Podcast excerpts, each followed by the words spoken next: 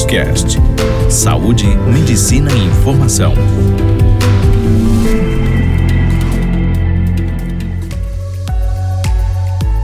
Meu nome é Carlos Sacomani, eu sou urologista e nós vamos falar sobre incontinência urinária. Urologia. O que é incontinência urinária? Incontinência urinária nada mais é do que a perda involuntária de urina, é o escape de urina. Quais os tipos de incontinência urinária? Basicamente, nós temos dois tipos de incontinência urinária: a incontinência urinária de urgência e a incontinência urinária de esforço. O que é incontinência urinária de urgência? São aquelas pacientes que referem vontade de urinar, tem que ir rápido ao banheiro e se demorarem um pouquinho mais para ir ao banheiro, vão acabar perdendo urina. E o que é incontinência urinária de esforço? São pacientes que tossem, espirram, fazem alguma atividade física, levantam peso, fazem algum tipo de esforço e perdem urina durante essas manobras de esforço. O que é bexiga hiperativa? Bexiga hiperativa é uma situação em que a bexiga ela tem uma sensibilidade aumentada ou ela tem pequenas contrações.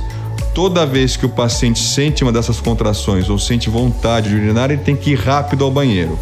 Então, a bexiga hiperativa, em geral, é a causa da incontinência urinária de urgência.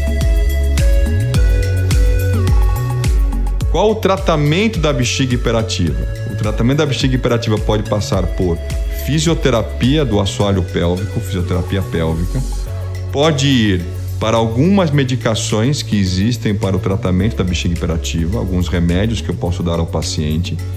E para aqueles pacientes que não respondem à fisioterapia e não respondem ao tratamento medicamentoso, eu tenho a chamada terceira linha de tratamento, em que eu tenho basicamente no Brasil dois tratamentos toxina botulínica, famoso Botox, que é aplicado na bexiga para o controle dessas contrações, dessa sensibilidade da bexiga, e a implantação de um marcapasso de bexiga, que nós chamamos de neuromodulador sacral.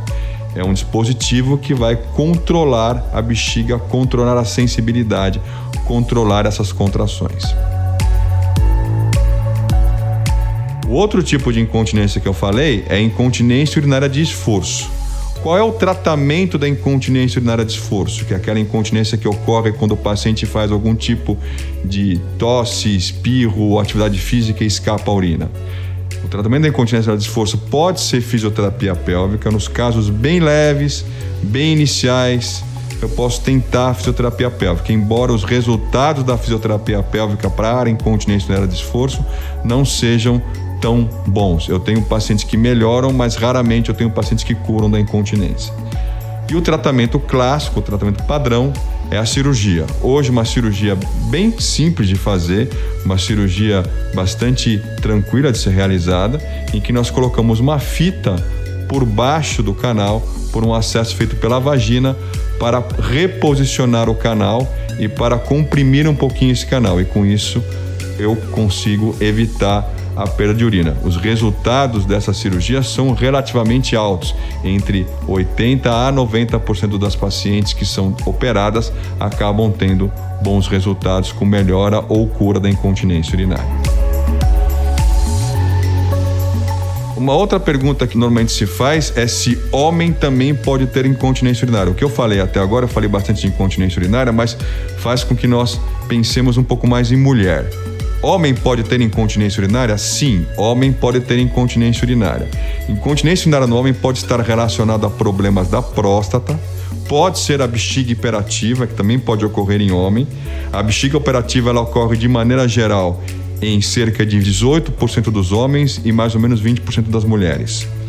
Outro motivo para o homem ter incontinência urinária é a realização de alguns procedimentos cirúrgicos. O principal é a cirurgia para o tratamento de câncer da próstata. Existe 5% de chance do paciente que opera a próstata por câncer dele desenvolver uma incontinência urinária e eu ter que tratar essa incontinência urinária depois da cirurgia para o câncer da próstata. O tratamento nesses casos pode ser inicialmente com fisioterapia, principalmente no primeiro ano após a cirurgia, e depois do primeiro ano após a cirurgia, se essa incontinência persistir, eu posso realizar uma técnica chamada sling masculino, que também é uma fita de reposicionamento do canal no homem, ou para os casos mais graves, eu posso utilizar um dispositivo que é implantado, é semelhante a uma válvula, chama-se esfíncter artificial. Muito obrigado. Eu agradeço o tempo de vocês. Vocês podem ter mais informações no meu site www.drcarlossacomani.com.br ou no site da Sociedade Brasileira de Urologia, o portal da Urologia.